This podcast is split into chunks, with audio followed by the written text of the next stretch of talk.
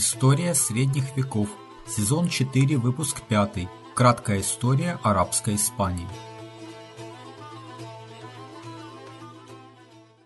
Здравствуйте. Меня зовут Валентин Хохлов. Это очередной выпуск из цикла об истории средних веков, четвертый сезон, в котором мы говорим об истории Иберийского полуострова.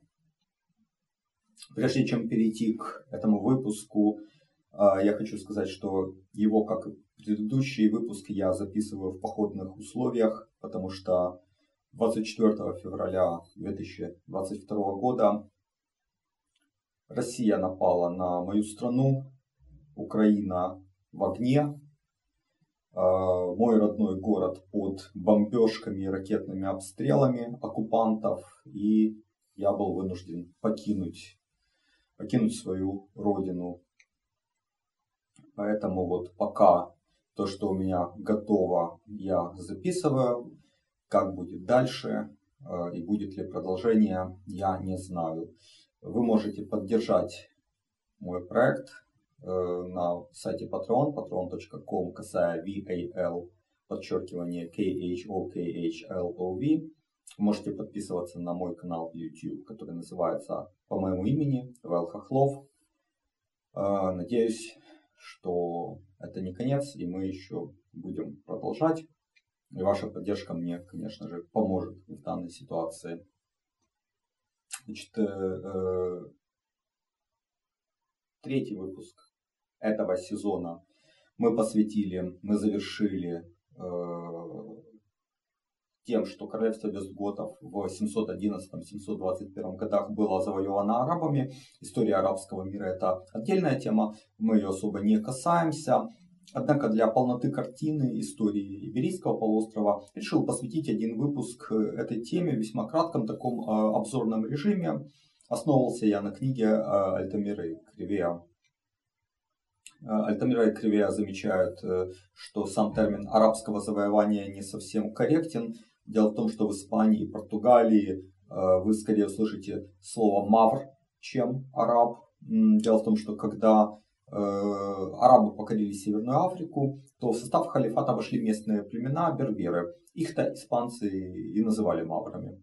В составе войска, которое завоевало Иберийский полуостров, э, большинство составляли как раз берберы. Вот Тарик предводительствовал войском, в котором берберы составляли большинство. Э, Муса, его начальник, э, по-моему, наместник от Северной Африки или Запада Северной Африки. Вот Муса как раз имел в своем отряде большинство арабов. Ну, в дальнейшем э, между берберами и арабами происходили конфликты, то есть они не мирно сосуществовали, мы об этом поговорим еще. И, кстати говоря, не только в Испании, но и в самой Африке. Но в Испании они разделились примерно так, что север в основном отошел под контроль берберов, а юг э, в основном под контроль арабов. Э, хотя Муса объявил э, Испанию владельцами халифа, вот в выпуске номер три мы об этом говорили, но вскоре халиф отозвал его в Дамаск и довершали покорение полуострова его сын Абд аль-Азиз и сменивший его Аль-Хур. Некоторые графы заключили с арабами что-то вроде мирового соглашения, то есть признали власть арабов, признали власть халифа, э, но сохранили свои владения, даже сохранили там свою э, веру. И на начальном этапе правления новые завоеватели вели себя относительно мягко. Они не насаждали силой ислам, время налогов было даже ниже, чем э, у вестготов. Если вспомнить, что вестготы это в основном покорили земли благодаря тому, что э, их гнет, скажем так, если это можно назвать гнетом, был более легким, чем гнет римской администрации, к ним бежали те же куриалы, э, то при арабах те вот старые сословные ограничения еще с римских времен, которые в какой-то мере на куриалов распространялись и в королевстве вискотов, были вообще отменены. То есть такому среднему классу городскому при арабах в начале их правления жилось даже легче, чем при Вестготах, и поэтому, может быть, это тоже сыграло свою роль в сравнительной легкости покорения королевства Вестготов арабами. Э, какие это ограничения? Э, ну, главное, что э, курялы должны были, это отвечать своим имуществом за сбор налогов на территории и поддерживать публичные, э, то есть общественные здания и общественное имущество на территории Курии. Э, и они не могли выйти из этого сословия, потому что они не могли отчуждать то имущество, которое делало их курялами. Так вот, арабы отменили это ограничение на отчуждение имущества. Также они облегчили положение и самого низшего сословия рабов. Для рабов открылся вообще очень замечательный легкий путь к свободе. Достаточно было принять ислам, и раб становился свободным. А в первой половине 8 века арабская экспансия продолжалась, они перевалили через Пиренеи, заняли Визготскую Септиманию, начали набеги на земли королевства франков.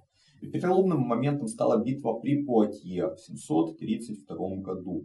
Мы, кстати говоря, о ней упоминали, когда говорили о королевстве франков и о Карле Мартеле. Вот именно э, вот в самом конце мировинского периода этот знаменитый майор Том разбил э, арабов э, при Пуатье. Это 732 год. И после этой победы, э, хотя арабские набеги еще продолжались, но пошли на спад, и наступил перелом. Франки начали постепенное отвоевание Юга Галлии и в управление сына э, Карла Мартелла Э, Пипина Короткого, первого короля из новой династии каролингов. Они уже много отвоевали. А э, вот сын Пипина, Карл Великий, э, потеснил уже арабов южнее Пиренеев и создал из завоеванных земель испанскую марку в королевстве франков, ну, грубо говоря, нынешнюю Каталонию.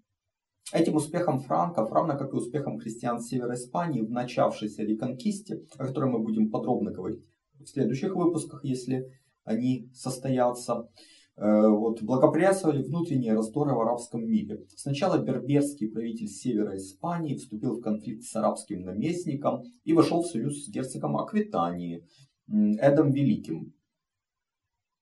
Э, затем в 738 году в Африке началось восстание берберов против арабов, когда посланные из Сирии войска усмирили его в самой Испании, начались конфликты между этими вот новыми сирийскими арабами и арабами-кельбитами из Йемена. Спустя некоторое время произошел конфликт кельбитов э, с другими арабами, кайситами. И к тому времени ни халиф из далекого Дамаска, ни даже наместник или же эмир Африки не имели особого влияния на избрание эмиров в самой Испании. Новая эпоха в арабской Испании начинается в 756 году. К тому времени в Дамаске была свергнута правившая в халифате до того династия Амиядов, и к власти пришли аббасиды. В ходе этого переворота почти все представители дома Амиядов были уничтожены. Выжил лишь один молодой человек, которого звали Абд ар-Рахман.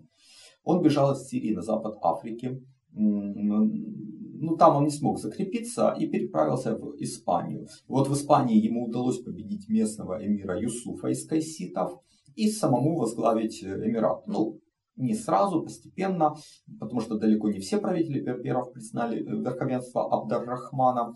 Э, но он правил долго, 32 года, в целом успешно. Он сначала одолел внутренних врагов в арабской Испании, а затем пошел на север и покорил басков или же васконов. Именно с ним, ближе к концу правления этого вот Абдаррахмана, воевал Карл Великий в том знаменитом походе, который вошел в историю. Э, о нем была сложена песня о Роланде. Мы об этом говорили также в выпуске, посвященном Карлу Великому. И, кстати говоря, отдельный был у нас стрим об историческом контексте песни о Орланде. Так что отсылаю вас к этому стриму. Абдаррахман умер в 788 году, и на троне эмира его сменил сын Хишам. Он был крайне ревностным мусульманином, при нем набирались силу фанатичные сторонники ислама. И когда Хишама в 796 году сменил на троне Хакам, то фанатики несколько раз поднимали восстание против эмира, потому что он был не столь ревностным мусульманином. Но Хакам усмирил это восстание, довольно много сторонников фанатичного ислама были изгнаны в Африку, в основном они осели в Египте, ну и в целом на севере Африки также. Э, и Хакам, и следующий эмир Абдар-Рахман II боролись с сильными христианскими общинами таких городов, как Толедо и Мерида. Э, в IX веке роль этих городов постепенно уменьшается, тогда как быстро растут э, и развиваются города на юге, то есть на более мусульманизированных, исламизированных областях. Это Кордова и Гранада. начиная с середины 9 века, как мы знаем из прошлых сезонов, активизировали набеги норманы. Ну, на северное побережье Европы и британские острова в первую очередь. Но также они добрались и до Испании. Викинги напали сначала тоже на север полуострова, со стороны Бискайского залива, на Галисию, затем на западную часть, Лиссабон, а потом добрались и до юга, до Кадиса и Севильи. Но в истории Испании они не сыграли такой большой роли, как в истории британских островов или даже в истории бывшей империи Карла Великого. Более важными игроками на Иберийском полуострове становятся новые христианские королевства севера, о которых мы, я надеюсь, будем подробно говорить в следующих выпусках а, ну, из-за войны я не знаю, как это сложится, но будем надеяться. Уже в конце 9 века между правителями Астурии и эмиром Кордовы был заключен договор об автономии городской общины Толедо, христианской. Э, и там была основана городская республика. Да, она платила ежегодную дань эмиру, но в своих внутренних делах была полностью автономна. На северо-востоке, в Арагоне, независимыми от э, эмира правителями стал род Бену Кази – Видимо, это были вестготы, ну то есть э, правители вестготского происхождения, но принявшие ислам. В Эстромадуре независимым правителем объявил себя Ибн Мерван. Он стал правителем Мериды и вошел в союз с христианским королем Леона. Наконец, еще одно независимое от мира Кордово королевство пытался создать Амар Ибн Хавсун. Возможно, это тоже человек вестготского происхождения, принявший ислам. С 886 года на протяжении более чем 30 лет этот Амар вел борьбу против мира Кордова, зачастую одерживая верх. И на пике своего могущества он контролировал большую часть Андалусии с городами Малага, Гранада, Хаэн. Так что преемником Абдаррахмана II, эмиром Мунзиру и Абдаллаху была подконтрольна далеко не вся территория Берийского полуострова. Э, но вот Абдаллаху, который правил с 888 по 912 год, удалось потеснить Амара, ну а довершил разгром Амара следующий сильный правитель э, мусульманской части Испании Абдаррахман III. Вот этот Абдаррахман III правил э, довольно долго, с 912 по 961 год. Он не только закончил разгром Амара, он привел к покорности местных шейков, которые при его предшественниках довольно вольготно себя чувствовали в Севилье, Аликанте, Валенсии и других городах. Затем Абдаррахман III покорил земли рода Бенуказим и усмирил городскую республику в Толедо. Таким образом он восстановил политическое единство мусульманских владений в Испании. В 929 году Абдаррахман III объявил себя халифом и при нем начинается подлинный рассвет кордовского халифата. Абдарахман III пробовал проводить экспансию своего халифата и на христианские земли Северной Испании. Ну, там уже были сильные королевства Леон и Наварра. Э, ну а также на мусульманские земли на севере Африки он тоже попытался э, распространить свое влияние. В Испании сражения шли с переменным успехом. В конце концов Абдарахману пришлось заключить мирное соглашение с королями Леона. В Африке ему удалось добиться большего. Он захватил там достаточно значительные территории. Э, он создал сильный флот, заботился о развитии ремесла, торговли, сельского хозяйства. То есть такой довольно успешный правитель. В его как раз царствование Кордова становится крупнейшим городом Европы. И вот Альтамира Кривия приводит данные, что там было от 300 до 500 тысяч человек. Ну и действительно, мы в выпуске о городах э, средневековой Европы видели, что на определенном этапе наиболее крупными городами были именно мусульманские центры.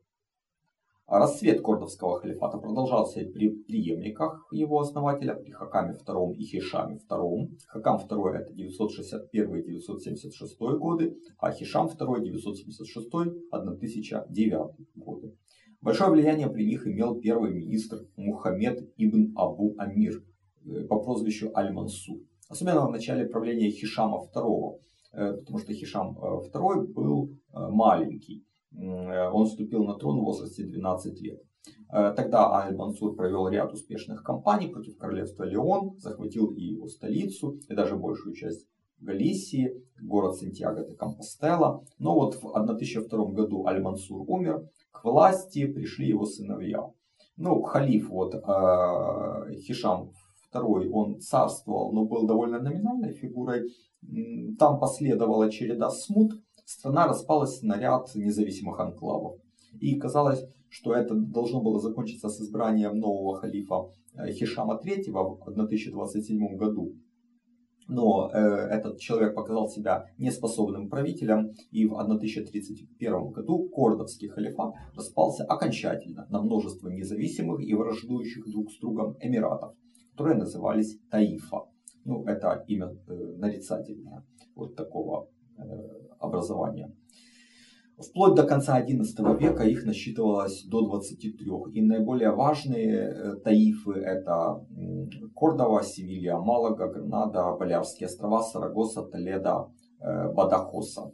Правили в них в основном местные военачальники из берберов или так называемых славян. Но славяне это не наши славяне, а вот арабы так называли э, иностранных наемников, то есть франков, галисийцев, немцев, ломбардцев, это все у них были славяне. Наибольшую силу в XI веке приобрела Таифа Сибили. Ее правитель а, Абуль-Касим нашел похожего на халифа Хишама III человека и правил как бы от его имени. А, и благодаря этому ему удалось привлечь на свою сторону ряд других городов. В 1042 году он умер, и к власти в Севилье пришел его сын Аббад по прозвищу Аль-Мутадид. Э, он уже окончательно э, избавился от ширмы и правил сам. Его сын Аль-Мутамид покорил Кордову и прочие таифы на юге и в центре Испании. Но эта внутренняя борьба мусульман между собой э, способствовала значительному успеху христианской реконкисты в XI веке. А в Африке в ту пору началось движение аль-моравидов. И опасаясь успехов крестьян, Аль-Мутамид пригласил их вождя Юсуфа в Испанию. В результате целого ряда сражений Юсуфу сначала удалось доказать эффективность в борьбе с королями Леона и Кастилии, а затем в 1090-1091 году он не изложил мусульманских эмиров, ну, за исключением эмира Сарагосы, и провозгласил себя правителем Испании. Господство аль-Маравидов просуществовало, в общем-то, недолго. Пришло в упадок при преемниках Юсуфа, при Али, э, он правил с 1006 по 1043 год, и Тешуфине с 1043 по 1045 год. Э, поселившись в Испании, наслаждаясь вот теми благами цивилизации, эмиры запустили государственное управление. Э, в 1125 году в горах Атлас в Африке зарождается движение аль-Мохадов, э, религиозных фанатиков из числа довольно диких местных племен. Аль-Махады победили аль-Муравидов сначала в Африке, а затем они переправились в Испанию, и где-то с 1150 года они взяли под контроль юг, а к 70-м годам 12 э, столетия и все мусульманские земли. Можно сказать, что к тому времени арабский элемент в Испании э, почти полностью вытесняется берберским. Можно говорить о доминировании уже мавров в э, среде мусульман. Правитель Аль-Махадов в основном находился в Африке, а в Испании правил его наместник. В 90-х годах XII века Аль-Махады нанесли ряд чувствительных поражений королю Кастилии Альфонсу VIII. Даже владели некоторыми городами. Но в 1212 году объединенное христианское войско разбивает мусульман у Лас-Навас де Толоса. Это оказалось переломным моментом всей реконкисты. В 1214 году умирает сильный правитель Аль-Мухадов Абу Абдалла Аль-Насир, его государство распадается на множество мелких эмиратов, которые просуществовали несколько десятков лет, ну где-то до середины 13 столетия. Один за одним их покорили крестьяне. Кордову взяли в 1236 году, э, Севилью в 1248. После середины 13 века единственным крупным государственным образованием мусульман на Иберийском полуострове оставался Гранадский Эмират. Первоначально этот эмират был создан Мухаммадом Аль-Хамаром в Архоне в 1230 году. Затем этот вот правитель покорил Хаэн, а в 1238 году сделал своей столицей Гранаду. По всей видимости, вот этот Аль-Хамар сотрудничал с королями Кастилии в борьбе с другими эмирами. Потому смог, в общем-то, покорить остальных мусульманских правителей и консолидировать их земли вокруг себя, но за это ему пришлось расплачиваться с христианами какими-то территориальными уступками. Например, он уступил Хаэн христианам в 1246 году. А в 1248 году именно он помог э, завоевать Севилью. Несмотря на то, что потомки Аль-Хамара правили в Гранаде более 240 лет, но довольно быстро они признали вассальную зависимость от королей Кастилии. На фоне усиления христианских королевств в Испании и Португалии мусульманский эмират ослабевал. Его покорение было лишь вопросом времени. Падение эмирата Гранады – это 1492 год и был концом 800-летней э, реконкисты, об истории котором мы будем подробно говорить на протяжении еще многих выпусков этого сезона, если даст Бог, э, все получится благополучно и у меня будет возможность продолжать это дело. Ну а пока Россия активно ведет боевые действия против Украины, я ничего не могу обещать, только могу просить вас поддерживать меня, мой труд на патреоне, patreon.com касая VAL, подчеркивание KHOKHLOV э, и присоединяться, э, подписываться на мой канал в YouTube Вал Хохлов. Благодарю вас за внимание. Надеюсь, что мы еще с вами встретимся. Так что не прощаюсь, говорю до новых встреч.